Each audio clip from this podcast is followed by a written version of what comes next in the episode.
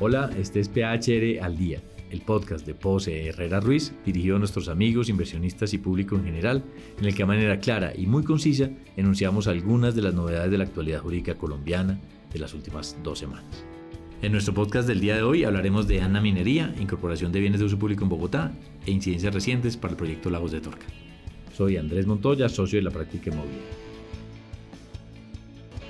El 15 de enero entró en operación la plataforma de gestión minero-ambiental ANA Minería. Para hablar de este tema y las incidencias que puede tener, hemos invitado a Erika Serrano, asociada a nuestro equipo en recursos naturales. Muchas gracias Andrés. Como lo mencionabas, tenemos una muy buena noticia para la industria minera en el país y es la entrada en operación de la plataforma mineroambiental ANA Minería. A través de esta plataforma, los usuarios e interesados en solicitar títulos mineros en Colombia, así como aquellos titulares mineros vigentes, pueden eh, administrar todas las solicitudes, peticiones y procedimientos que están relacionados pues, en el código de minas a través de, esta, de este canal virtual de información. A través de este canal, entonces, como les mencionaba, se pueden acceder a todas las aplicaciones sobre el pago de regalías, temas de cánones superficiarios, como todos los derechos y obligaciones que están establecidos en el código minero. Con la entrada en operación de Ana Minería, además, los usuarios tendrán una herramienta fundamental para conocer en línea el estado actual de todos los trámites y procedimientos que les refería anteriormente. Otra herramienta que es fundamental y que es, dinamiza la industria minera en el país es la herramienta denominada visor geográfico. A través de Ana Minería, los usuarios podrán acceder a este visor que incluye todas las capas geográficas que tienen incidencia para los temas mineros en el territorio. Por ejemplo, el visor geográfico incluirá temas de comunidades indígenas, restricciones ambientales, delimitaciones pues, eh, de la División Político-Administrativa Natural de Colombia, con lo cual los usuarios podrán anticiparse a las restricciones ambientales o sociales que puede tener su proyecto minero. Esto en consecuencia, Andrés, eh, lo que hace es generar una, eh, brindar una confianza inversionista en las compañías nacionales y extranjeras en la medida en que brinda seguridad jurídica para los proyectos de inversión minera. El 27 de diciembre, el Distrito Capital de Bogotá emitió el decreto 845-2019, por medio del cual establece un procedimiento para el trámite, recepción, incorporación y titulación de bienes destinados al uso público en Bogotá. Para hablar de este tema, hemos invitado a Alejandro Turbay, asociado líder de nuestra práctica en Derecho Urbano. Muchas gracias.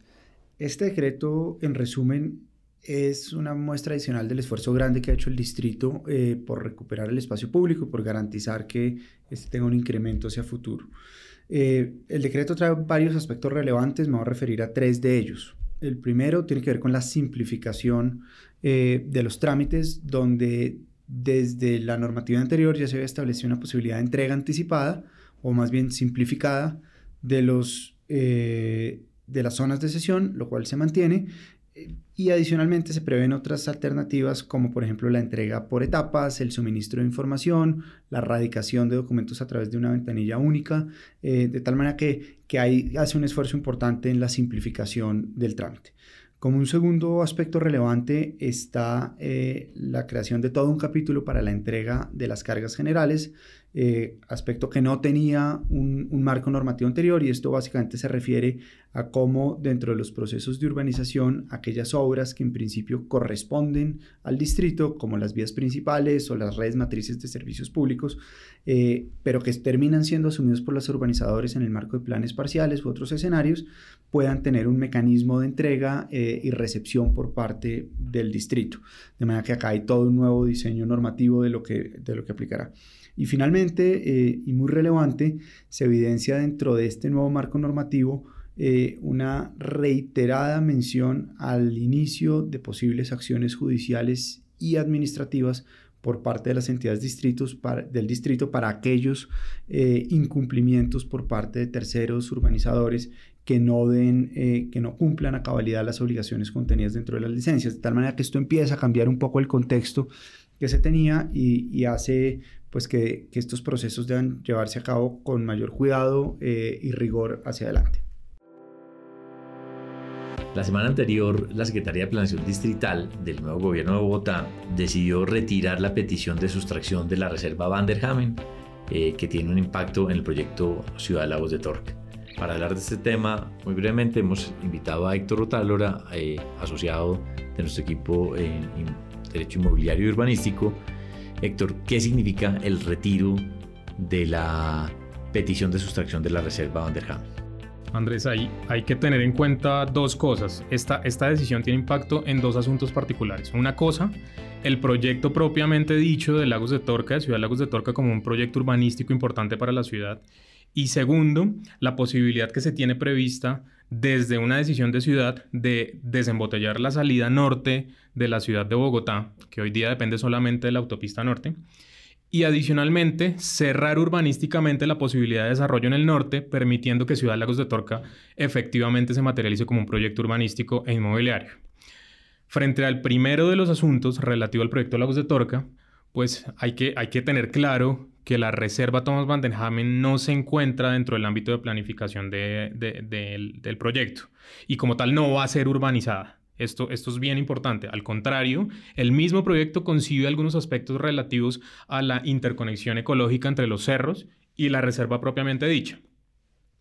No obstante, lo que sí se ha previsto es que a, efectos de poder desembotellar el norte de la ciudad, eh, se puedan ampliar algunas vías actualmente existentes, entre ellas la avenida Boyacá, la carrera novena eh, y la avenida Cota, que permitirían, como, ya lo he mencionado, desembotellar las salidas nortes de, la ciudad. Para poder desarrollar eh, algunas de estas vías, pues su trazado inicialmente previsto eh, sí se encuentra parcialmente ubicado sobre la reserva Thomas van der Hamen. Y esta, la posibilidad de desarrollar el proyecto como tal requiere de la sustracción de las áreas de reserva, que no es un procedimiento nuevo, sino es un procedimiento contenido en la ley 2811 del 74, que permite que esta clase de obras, por ser de utilidad pública de interés nacional, eh, puedan desarrollar sus áreas de reserva eh, bajo el procedimiento de sustracción.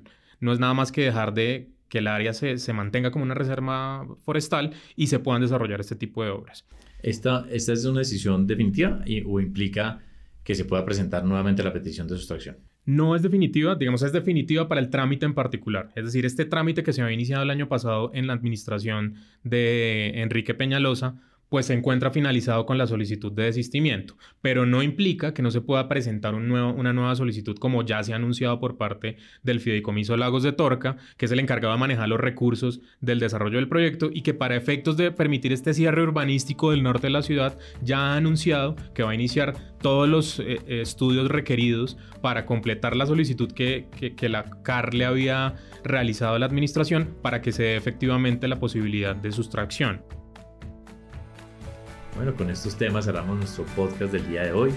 PHR al día es un espacio para anunciar la relevancia de temas de la actualidad jurídica colombiana.